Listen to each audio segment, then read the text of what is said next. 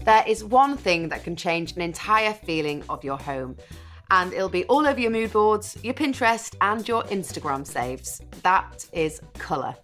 So, when it comes to choosing the perfect paint, how do you find the right colours for every room to make your home flow like a beautiful piece of art? I'm Laura Jackson, and welcome to So How Do You, a new podcast designed to be your yellow pages for interiors. I'll be talking to industry leaders to bring you the most practical interiors advice so you can create your dream home regardless of budget. In each episode, I'll be delving into a different part of interior design, from architecture all the way to the finishing touches. And let's face it, making your perfect home doesn't come easily. And so, if you don't learn from my mistakes, take it from my guests. In this episode, I'm going to be speaking to three people interior designer Luke Edward Hall, the associate editor at both Living Etc. and Home and Garden magazines, Busola Evans, and painter Matthew Collins. They all really know their stuff when it comes to painting and decorating and can definitely help us answer the question so, how do you choose a colour scheme? If you know me, you know my life is a little bit hectic.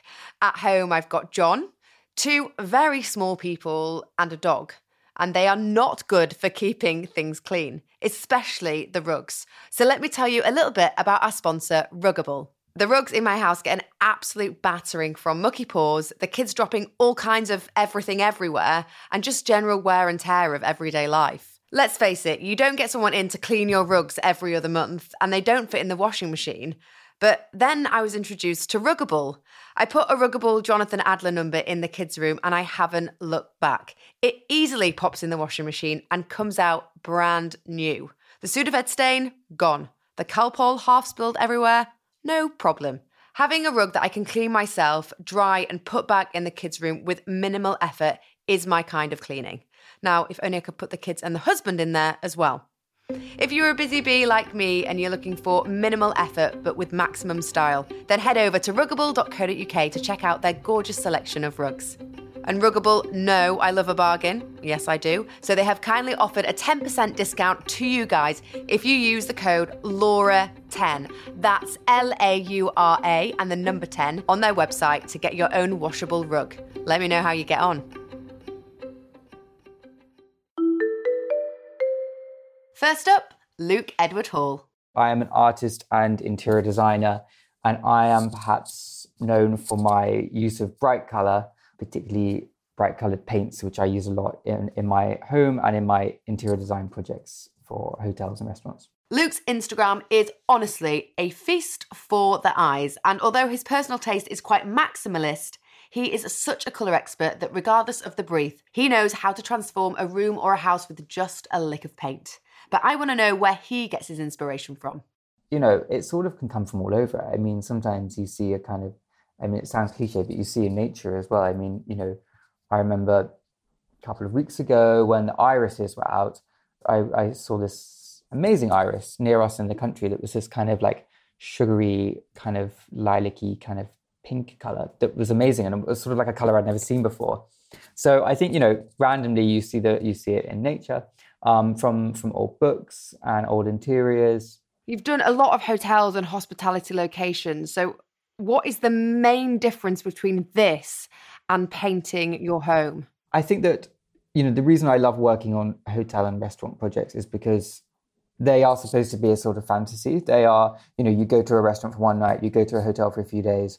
You're not living there, so it's you know you're you're you're experiencing it in a short space of time, and so it, you know everything's kind of turned up a level because you're not living with it on a daily basis. And I think you know maybe I wouldn't have all of those colors in my own house only because maybe you wouldn't want to live with them every single day. But that's what's fun about a hotel is you're not. It's it's a, an experience, fleeting kind of moments.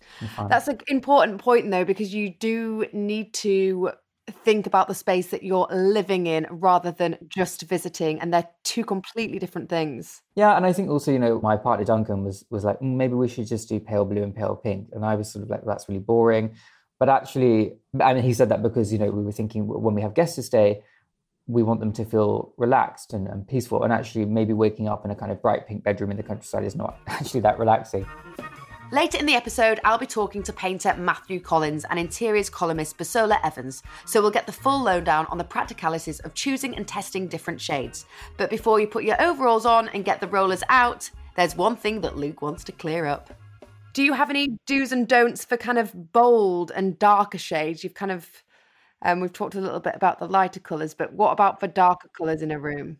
Yeah, I mean, I think that I love dark colors and I think that they can work really well in small spaces. I think there is this kind of that maybe there's this sort of general idea that you shouldn't use darker colors in small spaces because they make them feel darker.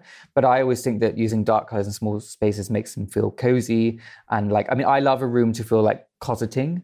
And so I often think, you know, painting corridors in dark colors or like little downstairs loos in dark colors work, works really well. I really want I don't have any corridors really, but I really want a kind of lacquered dark brown corridor.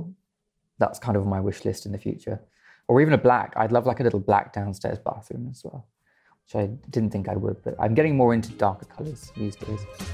Now, while I was talking to Luke about the paint itself, I asked him his favourite paint brands, and his answer was really interesting because I was thinking more along the lines of quality, price point, and ease of painting with. But he's got a really good point about choosing brands for their palettes. What are your top tips then on buying paint? You talked about getting lots of samples. Um, is there anything else that you can tell us? Top tips for buying paint. I mean, there are a few kind of companies that I return to that I think have really good color palettes. You know, I think it's worth looking at different companies because it's sort of different companies specialize in different things. You know, I think Farrow is really good for sort of lots of different shades of white and maybe kind of sludgier colors. Um, I really love a company called Papers and Paints because they do really, really punchy colors, which you don't often find with lots of paint brands. But you know, I also love like a good old sort of Dulux and those kind of paint companies as well, because also I'm really specific about color. And I think when you're, if you just go to a specific company, they might only do sort of five different types of green or something. And actually, if you if you go to the the big sort of standard companies, you've got all the different shades, which is what I end up doing. And on that note, one of my favourite hacks is asking for the archives of paint companies. I saw a Farrow and Ball colour in a friend's parents' living room. It was called Fawn, and I ended up contacting Farrow and Ball to see if they still made this colour, and they did. It was an archive colour, which means it's from way back when. You can still buy the actual paint. It just means that you can't invest in a £5 sample. So listen, fear not. If you see a paint that you like, contact the brand and see if it's still available to buy. All hope is not lost. Now, something that I really want to know from Luke and our painter Matthew, who we're going to hear from later on, is whether expensive paints are worth it or not. Here's Luke's take on it. I just don't really know, to be honest. I'm not really like a snob about paint. Like I said, like I think that I often go to just Dulux and Leyland and I just buy that because eh, like I'm about the color. I'm not really about, I think it's all the same, to be honest. Paints that are made in, in a way that's good for the environment are, are, you know, obviously really good. And I think there are loads of developments being made in, in that. But in terms of like paint coverage and things, I think I think it's all sort of the same. I'm more about getting the color right. Luke's made some really good points about eco paint, and there are lots and lots of brands who use that term but don't really explain how they're eco or what damage they're doing to the environment. But we're going to clear that up later on with painter Matthew. Now we know how to approach choosing a colour scheme from Luke, let's get advice from Busola Evans, who knows her timeless from her trends. Busola Evans is the associate editor at Living Etc. and Home and Garden magazine, and she's seen it all when it comes to painting and decorating. Now, I really wanted to pick her brains about how we can make that final decision that we won't regret. When choosing your colour scheme, it's so much more than just the paint on the wall. It's the blinds, the sofa, the carpets, the flooring, the cabinets, the doors, and so on. So if you're drawn towards what's trendy at the time, you can be setting yourself up for a really expensive fall. We've all looked at photographs from homes gone by and thought, oh my god, what was I thinking? So I asked Busola, how can we spot a trend and know if it's going to stand the test of time? Yeah, I think that you should be very, with colours, you should be very um, wary of jumping into a colour that has not really been part of your colour palette before, or it's a colour that you're not too familiar with if you kind of suddenly like green and you've never liked green before, you need to sort of think about, well, why do I suddenly like green? Is that because I'm seeing loads of it on Instagram? I'm a big believer in slow decorating. Just wait, try and wait three months. If you still like whatever it is, the color, whatever it is, after three months, there may be a chance that it will have longevity. If you go straight away, you will hate it come six months' time. If it's a trend that you really want to tap into and you think it's a bit of fun, then that's fine. But don't go for a sort of high investment, you know, sort of, you know, sort of get a cushion, get a little ornament that you can put on the shelf. Take inspiration from magazines like Living Etc. and Homes and Gardens. Um, you know, so Pinterest, Instagram, we're all on. Just without really detailing what you like, or even without even working out what you like, just grab pictures of rooms. And then what happens naturally, and it always happens, there will be a kind of theme in every picture. And they'll give you an indication of what you truly like and what you know what you're really into. Trends are so hard to avoid, aren't they? Because we are consumed with what's going on in Instagram and what's in the magazine. So and how do you think that people should go about choosing a color scheme for a house if they're doing up their house? Because it does feel quite overwhelming that you don't really know where to start. Like, what are your tips on that? Well, there's lots of considerations when choosing the color. First of all, you need to be honest with yourself about the colors you like. There's no shame. There should be no color shaming. If you're a neutrals person, you're a neutrals person. You know, don't sort of think, oh, I'm really boring because I only like, you know, sort of shades of magnolia. It's fine. If that's what you like, that's what you like. Think about the room you want to color, you, you want to paint. So think about the light in that room. Still, so many people get samples and slap them on the wall. Please, please, please don't do that. Paint it on an A4 piece of paper. You can do several. You can do three pieces of A4, but paint them fully on A4 paper, stick them on the wall, move them around in the room, check how it works with light, check how it works with natural light, check how it works with your furniture, check how it works with artificial light, move it around in different spaces and just see that you're getting the sort of nuances of that colour. Another thing to what Busola has said about light if you're changing your light fittings, bulbs or curtains and blinds in the space after you've painted the room, make sure you do take this into consideration when choosing your shades. You don't want to be testing your paint in a room with white light if you're going to change the bulbs to a warmer light. I know this sounds like a small thing, but it can make a big difference to the colour on your walls. Now, without trying to further complicate your colour choices, sorry, you do want to make sure you're picking paints that complement one another so that your home really flows nicely. And Busola made a really good point about this. And also, don't design in isolation. I always say to people, you can like a colour in one room, but what is the colour in the room next to it? When you open the door, are they complementary colours? Do they work together? Because when you paint a room, you mustn't design in isolation. So you must think, if I stand in my hallway and open every single door, will it everything still connect? And it has to you know you don't want to you know go from room to room and just think you're in a completely different house. Um, so that's really important you know to think about how everything connects with each other and the, the colors marry and and work nicely together. Also think about how you want to feel in the room if you want the room to energize you, there's certain colors that will work better for that. You know, you know, if you want it to be soothing and calming. That ties in so nicely with Luke's point earlier about waking up in a hot pink room while out in the countryside. That didn't quite work for them, but I mean, it might work for you. So long as you've given it thought to the way that you want the room and house to feel, then you're onto a winner. I've made a couple of paint based mistakes in my time in the form of a mustard kitchen, and a dark, cozy reading room. Now, they may not sound too awful, but on reflection, I don't read books unless they're cookbooks. Um, and as for my kitchen, I feel like I just slapped the paint on the wall and I didn't really do a sample and live with a sample before really committing. As Busola said, I should have done a proper patch test because my kitchen felt far too enclosed and we ended up redecorating in a more neutral tone which was an expensive mistake.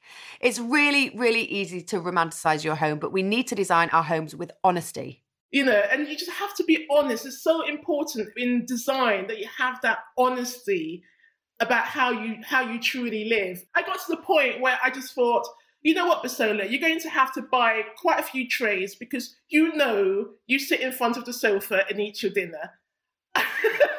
you know, and you just need to give you know stop pretending you don't do this and buy some nice trays so you can have your dinner in, you know, in a half decent way, rather than having it sort of, you know, half falling off your lap because you're slightly ashamed that you're eating in front of the TV.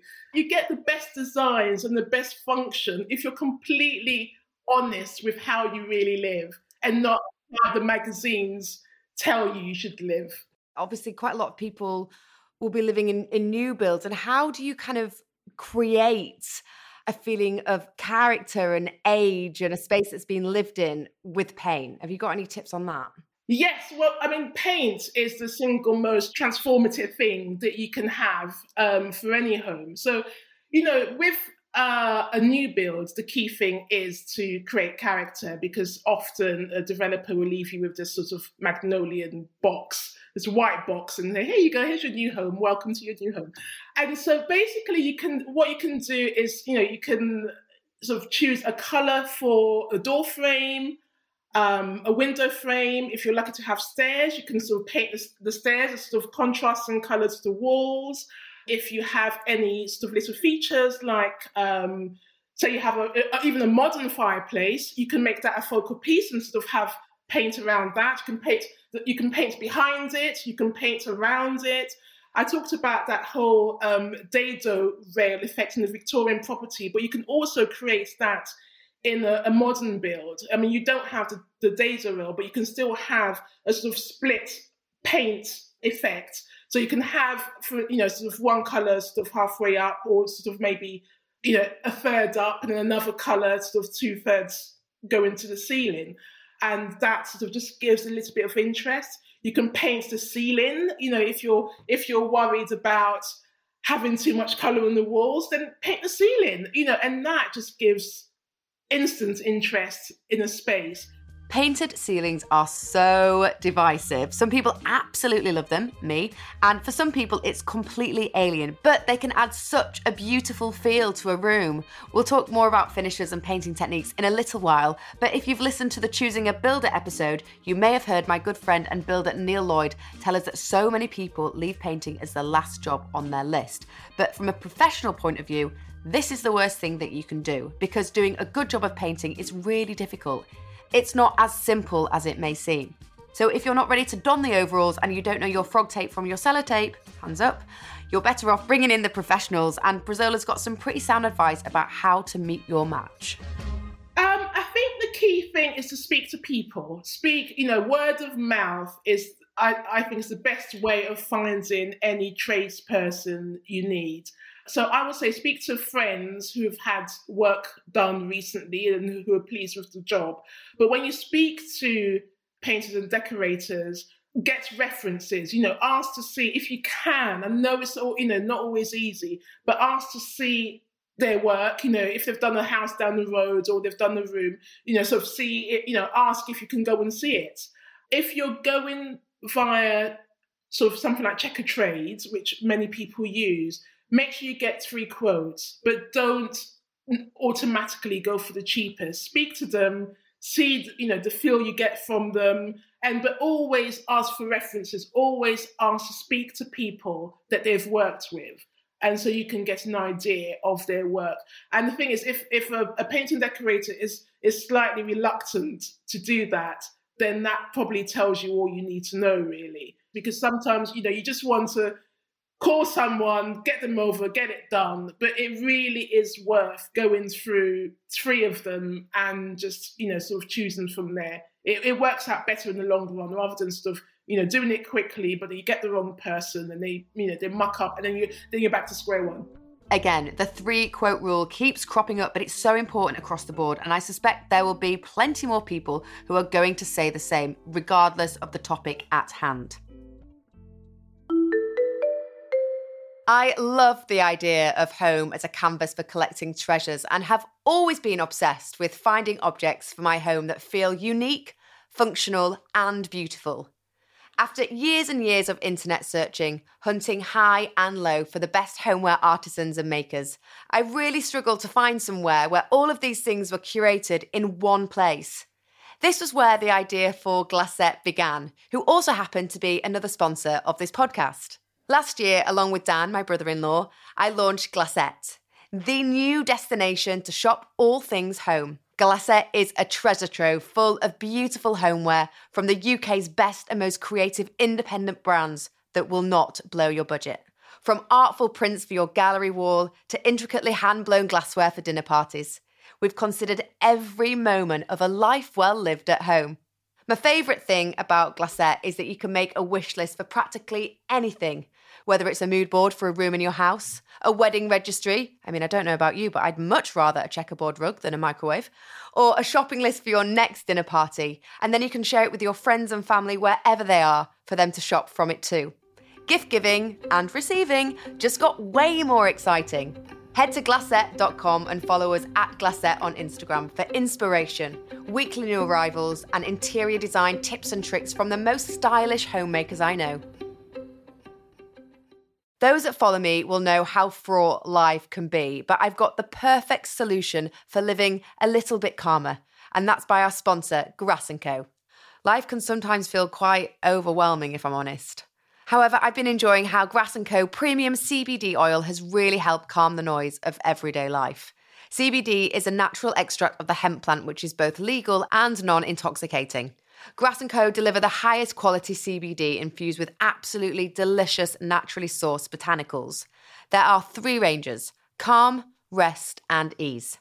My personal favourite right now is definitely the Calm range. It blends CBD with ashwagandha, chamomile, and mint with vitamin B5 that helps support mental performance and relaxation. Personally, the way that I've worked this into my routine is to take a few drops of the CBD oil and put them under my tongue in the morning to prepare me for the day. It's really helped me stay calm and more focused. I might even add a few drops at night as well to help drift me off to sleep. But they've got this amazing pillow spray that's got some wonderful, tranquil aromatherapy scents that do help drift me off most nights. Now for the good bit. So, Grass & Co. have offered listeners to this podcast an exclusive 25% off their order via their website using the code Laura25. What a deal! Listen, you just got to go to the website, grassandco.com, and put in L A U R A and then the number 25 to start your own karma journey today. Honestly, I can't wait for you guys to try it. We've spoken about how to choose and use colour in your home, but let's talk about actually doing a DIY job. We aren't all in the position to be able to afford to hire someone for everything. And actually, maybe it's something that you do want to get stuck into and that you're willing to learn. I brought in painter Matthew Collins to share with us the real professional side of a paint job. Matthew has had a very interesting career in interiors, which has afforded him to acquire a real breadth of skill and knowledge in the world of decor.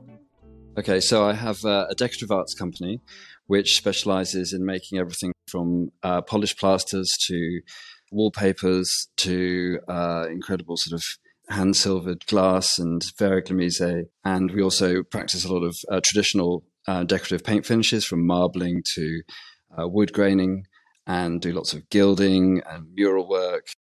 And uh, we're lucky enough to work all over the world. So we have clients everywhere from Azerbaijan to Kuwait to Massachusetts to, to Manchester. So um, that keeps us pretty busy, basically. Did you first start out in the industry as a painter and decorator? Is that how you started? I guess the, the truth is yes but uh, I was working for a specialist decorating company. So I was able to very quickly transition from putting paint on, uh, which would then be decorated over the top of, to actually being the person who does the special bits and pieces. But it, it, it still requires me to have a very in depth uh, understanding and technical experience with all forms of, of, of, painting, from undercoating to base coating to emulsions and all the rest of it that goes along with the, the wonderful world of decoration.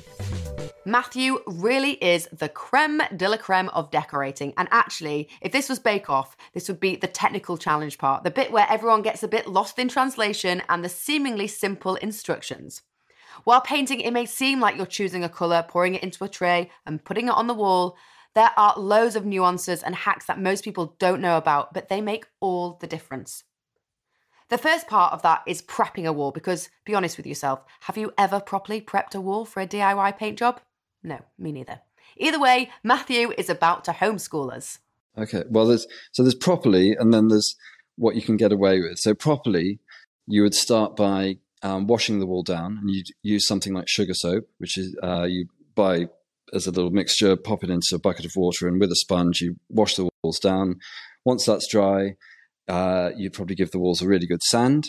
And if there's any making good, so if there's any holes or cracks, you'd cut those cracks open with a knife and fill those cracks and holes with some filler.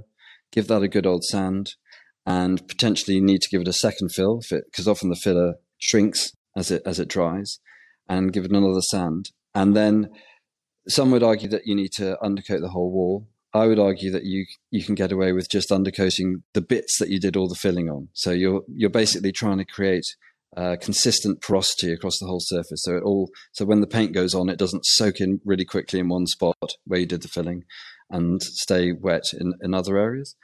And then, having done your spot priming, then you're able to start um, the painting properly.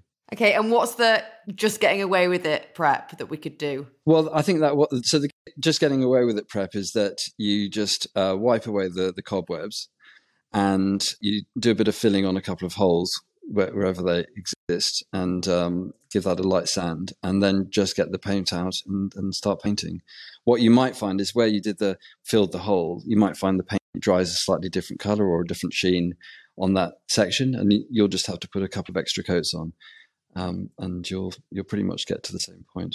Would you say that you need a wall primer if you are why do we really need primer is what i'm trying to say. You need primer because primer usually has a much better adhesive quality to it, so it'll stick to the to, to the surface, and it'll get the the wall ready for the paint that you're going to put on after that. And it just means that whatever whether you're putting an emulsion or a satin over the top of that primer, you know it's going to lock on. The only other time to use a, a primer or an undercoat across an entire wall would be if you had, say, a, a red feature wall in your bedroom, and you're changing the all the all the wall color in your bedroom to, say, a duck egg blue or something like that, then you'd probably want to undercoat that red feature wall first, because by putting a single coat of undercoat on that wall, you'll obliterate that red much more effectively than just trying to make that wall the same color as the rest of the room, because you might end up putting five coats of paint on, whereas the rest of the room only needs one and a half or two. Let's talk about finishes of paint and what the differences are. I sometimes get stuck on like what's the difference between your satin and your matte? What can go on woodwork versus what goes on the wall? Then you've got your glosses and your lime washes. Can you just talk to us about some of the finishes of paint? Okay, so the traditional way of thinking about it is that you put gloss on all your woodwork because your woodwork is the bit that you're going to come into contact with the most. That you're going to slam your uh, vacuum cleaner into your skirting board and you're going to knock into your architrave as you're walking through the door. And then the walls are going to get a bit of handling. So people go for a satin on the walls because that's nice. And, you know, if you get a few grubby finger marks, you can wipe them off with a, a damp cloth. And then you put uh, your matte on the ceiling and on the cornice because it reflects the least amount of light and it, it, gives a nice sort of soft feel to the room. And often those are the areas the, of a, a, room which may be the least flat, and the matte will hide, uh, you know, a world of, of sins. But in a more, you know, contemporary context, not many people are putting gloss onto woodwork anymore. Most people would go for an eggshell or a satin sheen level because it just feels a little softer, doesn't feel so aggressive, feels less municipal, maybe. And then a lot of people are going for matte finishes on the walls and on the ceiling. This brings me on to something I'm really interested in eco paints.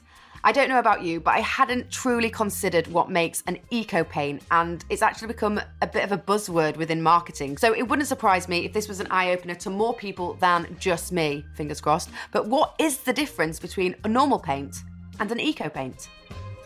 you know, traditionally everyone thought, oh, eco paints, they're full of mud and they're just rubbish, and you slap them on the wall, and and you first time you touch them, it sort of starts powdering off, and you know, and they you can't wipe them down, and they're they're hideous, and all the rest of it.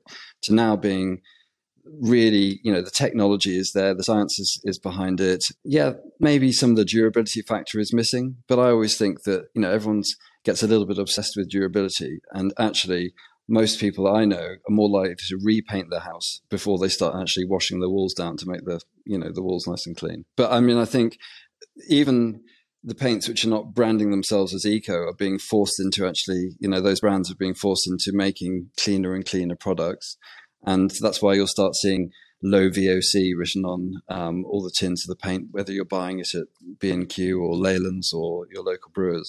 What does VOC stand for? So that's volatile organic compounds. So when you paint, you put your paint on the wall, it uh, as it's drying, all the VOCs are leaching out of the paint and becoming volatile and floating around, and so you're breathing them in, and you're yeah, you're just slowly poisoning yourself. Another thing to note alongside VOCs is the fact that when we wash down our brushes, rollers, and trays, the water is going straight down into our water ecosystem. So while we think we're just cleaning up, we're flushing those nasty chemicals elsewhere too. One super eco paint that I love is Lime Wash. And once you've watched the videos on how to actually apply this paint, it's really easy. It's got a beautiful finish and it definitely adds a bit of depth and texture to your walls. I couldn't help but ask Matthew's opinion on it as well.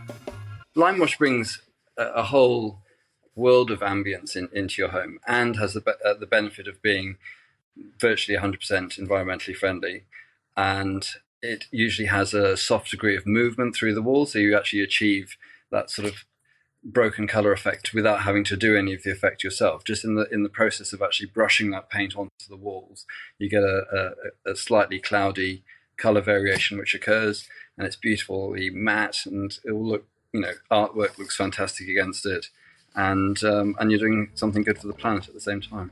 Earlier in the episode, you'll remember me asking Luke if expensive paints are worth it, and I had to ask Matthew to see if we can get a definite answer on this. So here's Matthew's take on pricey paint. I think uh, I would be silly if I didn't say yes, they are worth it. But the truth is, when it comes down to the fundamentals, that most expensive paints or more expensive paints are more opaque, so they cover better, um, that, which means they have a higher density of pigment in them um, which means that you require put, re- you require less coats. Um, and you get better colors. Uh, the paint is often thicker as well, so you can uh, water it down so it goes. The actual paint goes much further. So at the end of the day, you can end up saving money by buying a cheap paint, but needing to put 20 coats of it on, as opposed to buying a really beautiful, high quality paint and only, only needing two coats to get where, where you want to be. So you've saved yourself time and money. The jury's out on the expensive paint front. I think both Matthew and Luke make some really good, valid points. But there is a little hack that Matthew has about paint that is really useful, regardless of the amount that you're paying for it. Something to avoid. A lot of people do is they buy their paint, they get it home, they crack the tin, uh, the lid off the tin, get the brush out, straight into the tin, and start painting. Almost all paint needs to be thinned. That means that if it's a water-based paint, you want to put a little bit of water in. If it's an oil-based paint, you might put a little bit of white spirit into the into the mix. And when you ease the paint like that, you'll you'll find it flows better, and the whole process of painting is far more enjoyable. We talked about um, paint finishes and about how decorative paint is is definitely becoming a bit more trendy in the market. Can you give us any trend forecasting ideas in the paint world? So I guess at the moment, one of the hottest trends is going back to what you were saying before about a gloss paint is lacquer. So that the whole idea of um, beautiful Chinese and Japanese lacquers, which are centuries old sort of tradition, and people are bringing that into their homes in a more contemporary way and um, lacquering walls and ceilings. And a, a really good hack for that is rather than going to all the trouble of rowing out into the middle of a lake and putting 100 layers of, of lacquer on and making sure there's no dust around, you can actually bring that into your own home by uh, using an emulsion in a beautiful color. So go for a really deep red or a blue or a green or something really fantastic. And then putting three or four coats of just a gloss varnish over the top of that. And rather than achieving something that just looks like a gloss paint, you'll have this amazing depth. So you feel like you can look into the color and looking into the on the wall, which will just give your room amazing ambience, especially in the evening when you've got some low level lighting on and you've got a glass of wine in your hand. Okay, let's talk tools and not the power kind. Most of us would employ a roller and get the job done that way, with brushes to cut in and out and do the fiddly bits. But while Matthew agrees, he's got a few handy tricks up his sleeve that will really elevate your paint job. My number one hack is if you are putting a different color or a different paint on your wall and onto your skirting board, for example, what I would say is paint your skirting board first and then mask the top of your skirting board out with some lovely, good quality masking tape. And then before you start painting, putting the paint on the wall, use some of the skirting color to paint along the edge of the, the masking tape, where the masking tape meets the wall and the skirting board. Just a very dry, quick brush across there. Allow that to dry, then paint your wall, and you'll find that when you pull that, that tape off, there'll be no bleed whatsoever, and you'll have an absolutely incredible crisp line, and you'll look like the best painter in town. And other paint hacks, uh, I would say when you're using a roller tray, for example, you can buy a liner for that tray so that rather than having to wash the tray out, you just peel, it's almost like a sort of bit slightly thicker than a piece of cling film, peel the liner out, let it dry up, put it in the bin, and then you don't have to go through that washing out the roller tray, you know, flushing loads of horrible paint down the drain situation. I love the tray liner hat. Isn't that brilliant? It's a bit like a nappy liner if you've got a reusable nappy. So brilliant, and one less job to do on the cleanup front. Win win. So we've used a roller, we've used a brush. How do we get rid of all the paint properly? Well, if you've used a roller, unless you've spent a lot of money and you fancy wasting about 400 litres of water, the best thing to do is probably to allow it to dry out and then to dispose of it.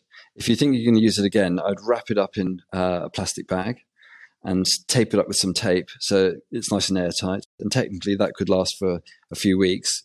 Brushes, no one cleans brushes properly these days, unfortunately, but I would give it a really good rinse out. Uh, use a wire brush to make sure you get all the sort of nasty paint which has started to dry inside the ferrule of the brush, and then make sure you leave them to dry with the bristles hanging down so that all the water or white spirit or whatever you're using to wash them is actually draining out of the brush. And that's why a lot of people make the mistake they stick the brush in a jar upside down, the bristles pointing up, and then the water sits inside there and it rusts out the ferrule. And then the next time you go to use the brush, the bristles are falling out and lumps of rust dropping into your paint. So do it properly. I think we are all a little bit guilty of drying the paintbrush the wrong way round. Right, so we've made a list of all the professional hacks, so let's clear up the shopping list to make sure that we've got everything that we need before the painting begins. On the most basic level, you need sandpaper, filler, you need a dust sheet to make sure you're not chucking the paint all over the floor, and you need a brush and a roller. That's five, but you do need the paint on top of that. So that's six. Also, to add to Matthew's list, tray liners. I feel like you're going to be really grateful to have them in the clear up operation. So I think let's call it seven. You might have got the memo by now, but I'm a bit of an interiors obsessive. And our sponsor, Archive, has always provided me with plenty of inspiration. I've always dreamt of owning a house and used to fantasize about the interiors that it would have. After years of saving, we finally went searching for our dream home. We walked into the most perfect house, which had this Sanderson country trail wallpaper from 1979 in the living room. I instantly fell in love. Although this wallpaper is over 30 years old, there's something so now about the print. I've absolutely loved designing this room with my furniture against the vintage print. There is something so romantic about the history that the walls have. To my delight, I've recently discovered that the Sanderson Design Group have created a new brand called Archive that really breaks the barriers between heritage and modern. They've cherry picked designs from their archive and reimagined them in riotous colour combinations for the ultimate maximalist look. You can find some serious interior inspiration on their Instagram at archive underscore SDG. And you can shop their reimagined designs for curtains, cushions, wallpaper, lighting. I mean, literally, that's my dream shopping list. And for a limited time, if you use the code LAURA10, that's L A U R A and the number 10, you will get a 10% discount. Great, right? You are just going to love everything. Let me know what you get. So, hopefully, now you've got a clearer idea of how to use and choose colours in your home, what you need on your shopping list, and of course, a load of hacks if you're the chief painter. Thank you so much to all of our guests for appearing on the podcast. We've posted all of their social links in the show notes of this episode in case you want to go and check out their work over on Instagram. For more advice, make sure you check out our Instagram page at So How Do You Podcast and listen to our other episodes as they tie in very nicely together. Thank you so much for listening. I'm Laura Jackson, and that's how you choose a colour scheme. See you next time.